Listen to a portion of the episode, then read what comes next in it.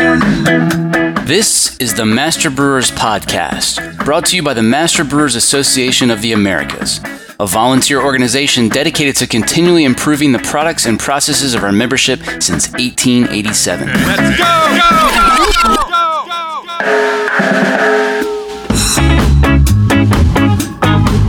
go, Master Brewers brings you interviews with the industry's best and brightest in brewing science, technology, and operations.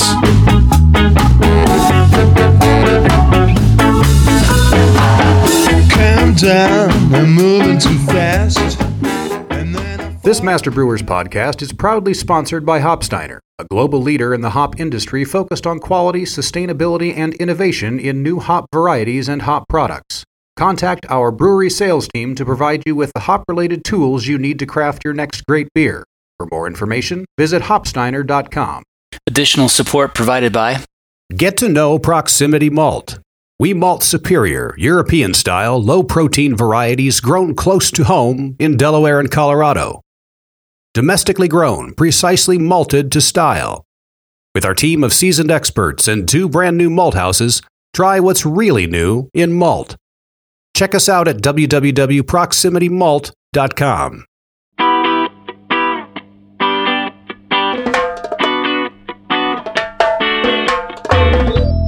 It's actually a computer, a single board computer the size of a credit card, and it only costs $35. I've got about eight of them running at Caboose right now. They all talk to each other, listening for communication from the brewers through text message. They're asking for uh, temperatures from the PID controllers and setting temperatures on the PID controllers.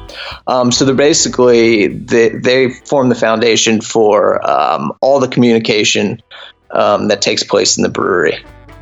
What if you had a brewery bot that monitored for things like out of spec fermentations or cleaning temperatures and times and sent your team alerts by text message? This week on the show, Sam McElwee explains how to leverage big data in small breweries. I'm Sam McElwee. I'm a developer and data analyst at GoTab. Uh, before that, I was working in the, the brewing industry, running operations at Caboose Brewing Company.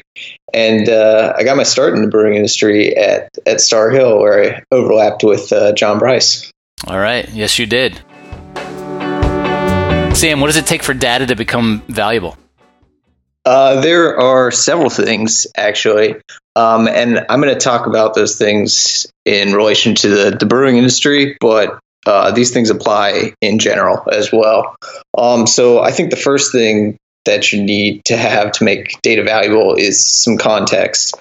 Um, so oftentimes you're collecting data about your brews like the Plato. Um, but the Plato on its own is, is kind of ir- irrelevant if you don't have um, supporting data to give it context. So, when did you collect that data?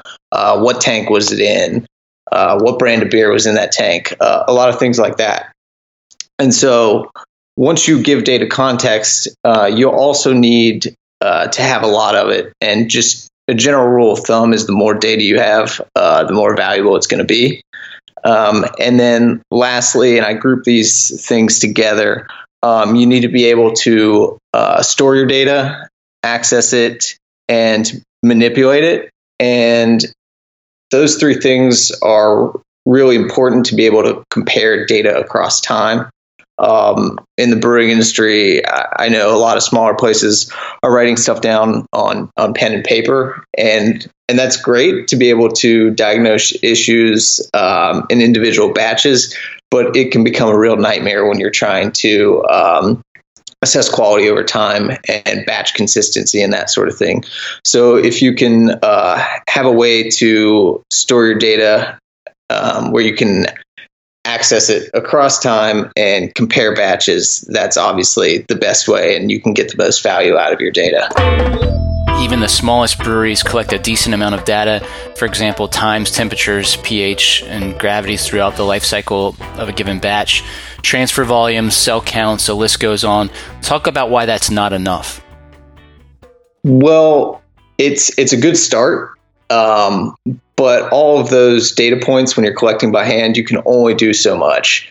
Um, so if you're collecting Plato twice a day and you're getting transfer volumes and you're doing cell counts, um, you, you realistically are only taking those readings uh, a couple times a day, and that only gives you a, a snapshot uh, of your operations. It doesn't give you the full picture.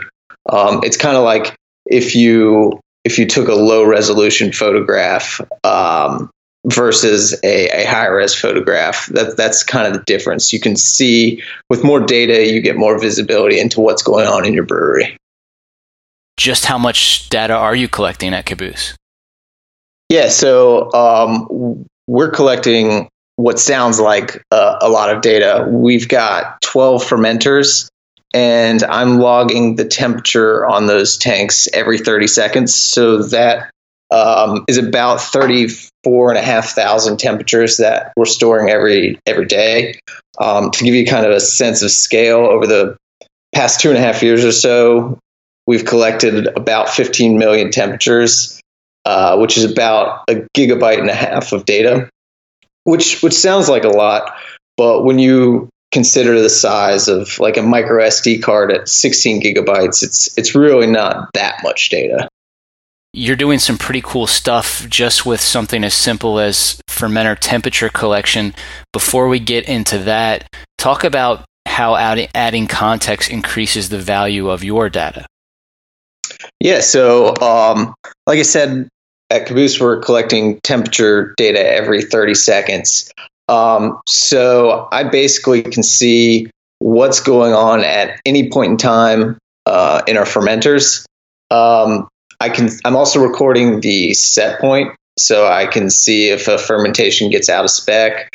I'm collecting whether the system is calling for glycol or not on a specific tank, and all of those contextual data points, in addition to the temperature, kind of give me an idea of whether things are going right in the fermenter or whether they're going wrong. If I have an issue with the glycol system um, or an issue with uh, my yeast not um, not doing what they're supposed to be doing, and I can kind of see all those things and get an idea of what's going on because of the the context that I give the data in addition to the the temperatures say the uh, I'm calling for glycol, but the temperature is still increasing um, then I know I've got an issue immediately and I can send out an alert and kind of cut that problem off before it becomes a, a major issue because fermentations can run away quite quickly without glycol. You've got a lot of fermentation temperature data. You've added context to it, and you can store it, access it, and manipulate it quickly. Talk about what all that does for you.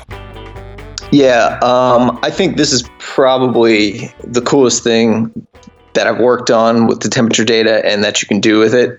And I just want to kind of paint a picture of what that data looks like. So you, you've got um, your fermentation in progress, the, the temperature heats up because of the yeast metabolism, and then your glycol kicks on, and you get cooling, which decreases the temperature, and it kind of oscillates back and forth. So you've got this uh, sawtooth looking graph during fermentation. And because you've got a change in temperature over time on a mass of, in this case, beer, um, you can actually calculate the the heat produced um, by the yeast. So you can basically measure the metabolism indirectly through the change in temperature in your tank. Um, and probably the coolest thing about that is that um, energy um, that I've calculated actually correlates perfectly with the drop in Plato in the tank. So you could potentially uh, take a Plato reading at the beginning of the fermentation and then indirectly measure Plato through the temperature as your fermentation progresses. So you, not that I'm su- suggesting you do this, but you could um, figure out when a fermentation has gone to completion and its uh, final Plato um, just by looking at the temperature. You leveraged a couple of papers from the Master Brewers Archive for this project. I'll add links to both of them in the show notes, but give us the lowdown on what you found in those papers. Yeah, so in these papers, these researchers at the the Coors Brewing Company, they were basically doing the same thing, just 40 years before. Um, in 1980, actually, they were using a computer to record temperature data, and they were correlating that um, energy evolution to the drop in, in Plato. Um, so they were basically doing the same thing, but because it was so long ago, um, it was put out of reach for, for most in the in the craft brewing community. Not that it was huge at that point, um, but it was a um, massively, it would have been a massively expensive undertaking um, just because of the technological limitations. Um, we, we don't have those anymore, and it's it's much more accessible. Yeah, I read in one of the articles they were actually using floppy disks to uh, record right. this information and then transferring those back to a computer to try to do the analysis. So they, they were working hard for it. Exactly. Um, it's much easier now.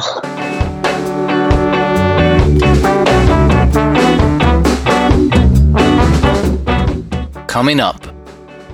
You can ask the brewery bot uh, for a fermentation report, and it'll send you um, the energy curve and the temperature profile throughout fermentation, so you can really see what's going on um, in the fermenter.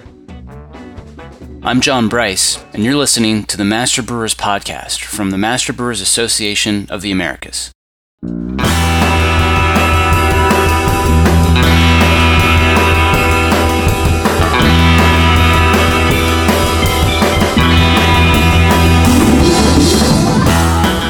Support for this podcast is brought to you by ABS Commercial is a full service brewery and parts outfitter. From our Raleigh headquarters to our Denver office, we proudly offer brew houses and fermenters from three barrels and up, yeast brinks, boilers, kegs, chillers, tri clamp, and other stainless parts, all with the quickest delivery and lead times in the industry.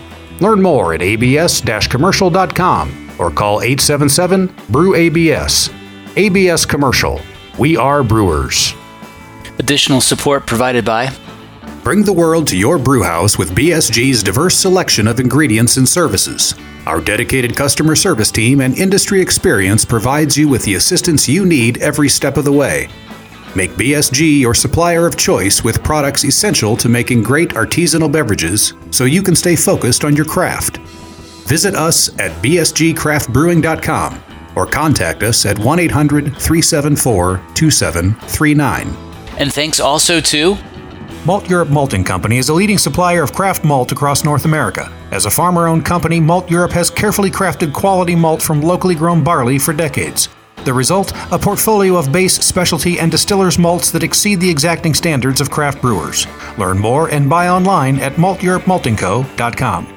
Here's what's coming up on the Master Brewers calendar. District Carolinas meets August 23rd at Booneshine Brewing. The 2019 Eastern Technical Conference is in Philadelphia August 23rd and 24th. The Eastern Canada Golf Day is August 29th. The District Ontario Annual Golf Tournament is September 6th. A lot of golf in Canada. District Northwest meets in Bend the weekend of September 7th. The District Ontario Iron Brewer is at Common Good Beer Co. September 27th. New Hampshire Brewfest 2019 is October 12th in Portsmouth. District St. Louis meets October 17th, and the brand new District Georgia is holding its first annual pig roast October 19th at Monday Night Brewing in Atlanta. District Mid Atlantic meets October 19th at Union Craft Brewing in Baltimore. Registration is now open for the 2019 Master Brewers Conference in Calgary. Be sure to tack on a couple of extra days to enjoy some amazing hiking and make the 45 minute trip to Banff, which is one of the most picturesque places on the planet. Check out the full calendar of events at mbaa.com for more details or to find a district meeting near you.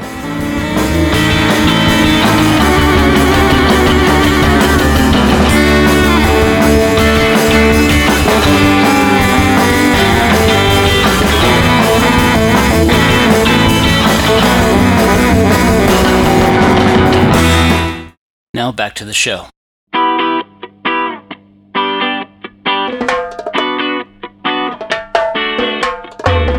The chiller is arguably the most important piece of equipment in the brewery. Talk about what you're doing to get ahead of problems there. Sure. Yeah. Um, like you said, the, the chiller is is a workhorse. Um, it's it's super important that everything's working correctly. Um, and the sooner you can identify a problem and, and in the chiller, the, the better. You're going to save batches of beer, basically. Um, so what we're doing at Caboose, we're we're measuring constantly measuring the level of our, our glycol reservoir, and we're also measure, measuring the temperature. um, so that if for some reason we've got a leak in the glycol system or the the compressor stopped working, um, we'd receive a signal that says, "Hey, something's up with with your glycol system. You need to check it out now." Um, and we could kind of identify that by the temperature in the fermentation tanks, um, but you don't always have an active fermentation, um, and you might not be able to to catch the problem in time. So we're measuring that in the um, chiller itself so we can get ahead of problems before they really happen. What are you using to measure the level? Is that like a pressure transducer or a level switch of some kind, or what is what device are you using for that? So you can actually look it up. It's uh, a level sensor on Adafruit.com, um, but it's it's like a forty dollar device and it uses um, just pressure. Um, it's a strip that senses pressure uh, along its length. Uh, so it's basically like a ruler um, that's sensing pressure. With all that data, I guess you could also potentially assess performance of the chiller and flag it for maintenance if you start to see a, a decrease in, in efficiency. Yeah, you can you can definitely do that. Um, not necessarily with the the data we're collecting with temperature and level. Uh, you might be able to pull that out um, if if we were uh, a little bit smarter, we'd probably be looking at the the cycles of when the compressor's on and off, and and looking at um, energy draw and that sort of thing. Um, but that's just it's it's another step in uh, in data collection, and one that would probably be extremely helpful for for us to implement in other breweries as well talk about how you've leveraged data to build automation and how that's changed day to day operations in the brewery. Sure. Um, so, just from a high level, all this data collection um, and storage kind of precedes automation. It it provides the foundation for everything we're doing at Caboose um, to help the brewers out.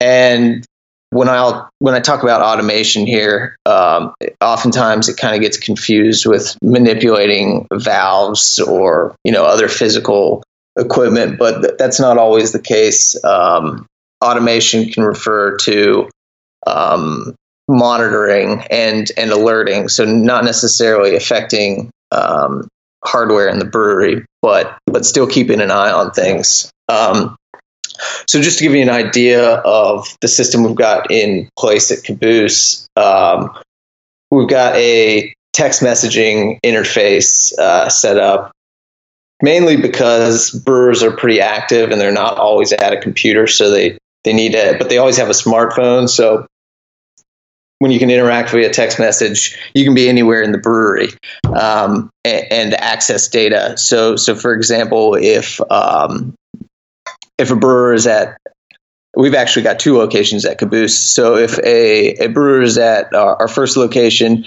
they can ask for the temperature of a tank uh, at the second location.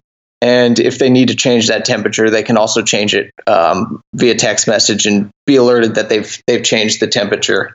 Um, you can also ask for reporting, so you can automatically generate reports if um, if you're wondering how fermentation is doing, you can just ask the the brewery bot. Well, is what well that's what we call it, the brewery bot. But you can just uh, you can ask the brewery bot uh, for a fermentation report, and it'll send you um, the energy curve and the temperature profile throughout fermentation, so you can really see what's going on um, in the fermenter.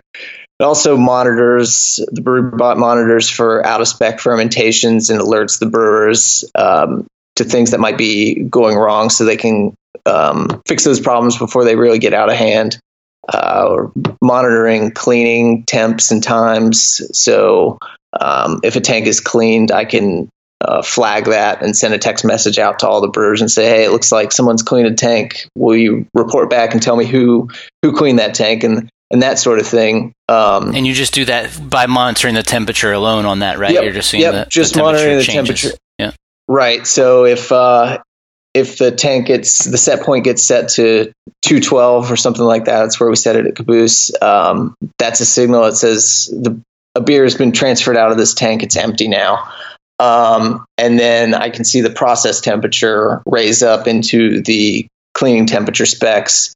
Um, and if it remains at that temperature for a certain amount of time, then I know uh, a tank has been cleaned and it will ask uh, who cleaned the tank. Um, it's also kind of useful if you accidentally leave the uh, the glycol on. You can you can see those uh, issues as well, so you don't leave your glycol on while you're cleaning the tank, which happens sometimes. So, so the system will send out a message and say, "Hey, I think uh, somebody's cleaning tank seven. Is that right?" And then they respond back and say, Right. "Yes." Yep, that's correct. Cool. What else? Uh, let's see. Um, this is more of a, a reporting aspect, not necessarily a, an automation aspect. But because um, we're recording all these changes in temperature, so when brewers change temperatures, those changes in temperatures oftentimes relate to changes in in process. Um, so if you you know move a temperature down to to 50 degrees or something like that, it's likely that you're dry hopping. Or if you set your temperature to 32 degrees, um, you're in maturation, that sort of thing. So over time, you can see how long different brands spend in uh, different stages of, of the brewing process and basically track um, all your volumes, um, everything from the time you put the, the beer in the tank to the time it goes to the bright tank and is packaged. Um, and you can look into reporting um, like that as well. That data is it, it kind of there are many things you can do with it. We're probably not doing everything with it um, that we possibly could, but it's there. So if we think of things in the future we'd like to add, um, it, it kind of provides the the base to to add features as well. I'm sure a lot of listeners would like to hear more about the hardware you chose for this application. Talk about that. Yeah, this is uh, one of the coolest parts. Actually, I'm I'm using a thing called a Raspberry Pi. Uh, it's actually a computer, uh, single board computer the size of a credit card, and it only costs thirty five dollars. Um, but it's it's incredibly powerful uh, for its size and price. I've got about eight of them running at Caboose right now. They all talk to each other. Um, they do various things. They're uh, listening for communication from the brewers through text message. They're asking for uh, temperatures from the PID controllers and setting temperatures on the PID controllers. Um, so they're basically they, they form the foundation for um, all the communication um, that takes place in the brewery. And this is sort of a retrofit. I mean, you added all this stuff to an existing operation, right? Right. Yeah. Yeah. So most equipment that we use in the brewing industry kind of take some of their abilities for, for granted. Um, a lot of PID controllers um, come equipped uh, for data communication, so reading and writing temperature data to the controllers.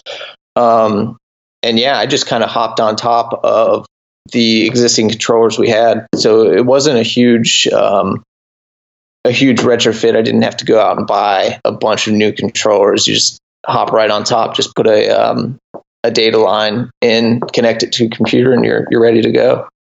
Cool. Um, and I assume are each of these things um, Wi-Fi enabled, or how are they communicating with each other?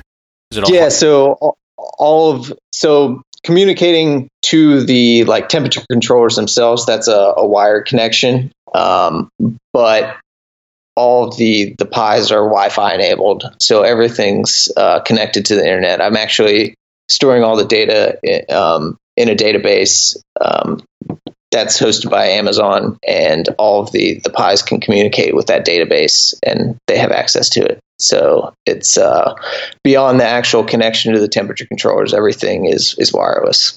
cool? All right, so this all sounds great. Uh, What did it cost you to do all this?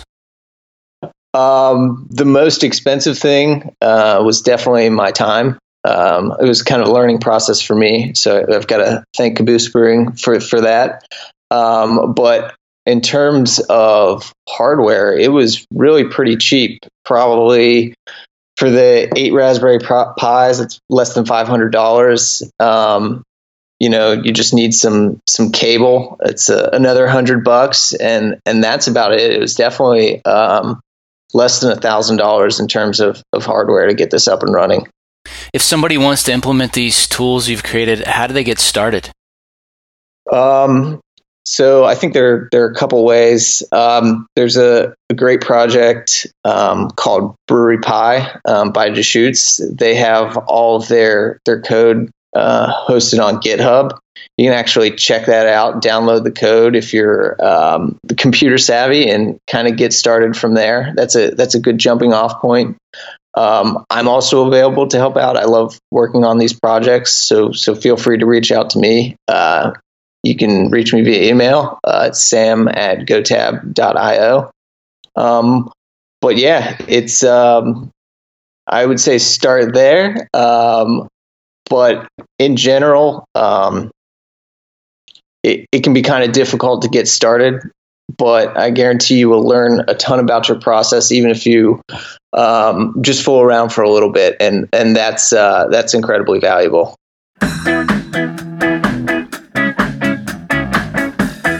That was Sam McElwee here on the Master Brewers podcast. Check the show notes for links to those TQ papers we referenced earlier. By the way, Sam has been working on a cool new app that lets restaurant or taproom brewery customers order and pay directly from their smartphone. Check it out at gotab.com. Check out the brand new Master Brewers podcast website. You'll find guest profiles, information about upcoming live events, and more, all at masterbrewerspodcast.com. Hurry up! There's only a few weeks left to take advantage of discounted early bird registration for the 2019 Master Brewers Conference. And be sure to tack on a couple of extra vacation days. Here's why. It's a really beautiful city. It's close I mean, it's it's an hour from the mountains. You're in Banff, one of the most picturesque places on the planet. Um, within 45 minutes, if you want to venture out, and then if you go even further, about an hour further, is Lake Louise and Moraine Lake, um, which is beautiful and picturesque as well. Turquoise waters, uh, brilliant crisp air, great people, great hikes if you like hiking. Uh, some of the best hikes that I've ever done have been around Lake Louise, so lots of people get stirred into like the touristy zones, and um, there's so much more to, to Banff, Lake Louise, and Calgary than the tourist zones. Uh, must sees. Uh, I'm a huge, huge fan of um, not Lake Louise itself, although it's beautiful, but Moraine Lake, which is a, a, a lake that's a little bit further up the mountain. Um, I always tell people to go visit that lake. There's some beautiful hikes um, Johnston Canyon's a pretty easy hike um, if you do the small small hike uh, just to a couple waterfalls. Uh, that's just outside Banff. Um, if you go a bit further, you could do the Inkpots, uh, which is about, I think it's about a four or five hour hike, all in all, depending on your pace. Um, and if and if you go further than the Inkpots on that same trail, you, you end up in Lake Louise. So it's it's linked to Lake Louise, and then it becomes a full day deal. But in general, um, take in, I would say, if if I were talking about Calgary, I would take in nature. I mean, it, it's at its finest. The city's beautiful, um, and and lots of lots of energy on 17th Ave and um, Electric Ave. But um, the real gem is heading to those Rockies and, and driving into Canmore and Banff and Louise and, and, and just looking around at, at, at nature at its best. It's it's an absolutely spectacular place to be.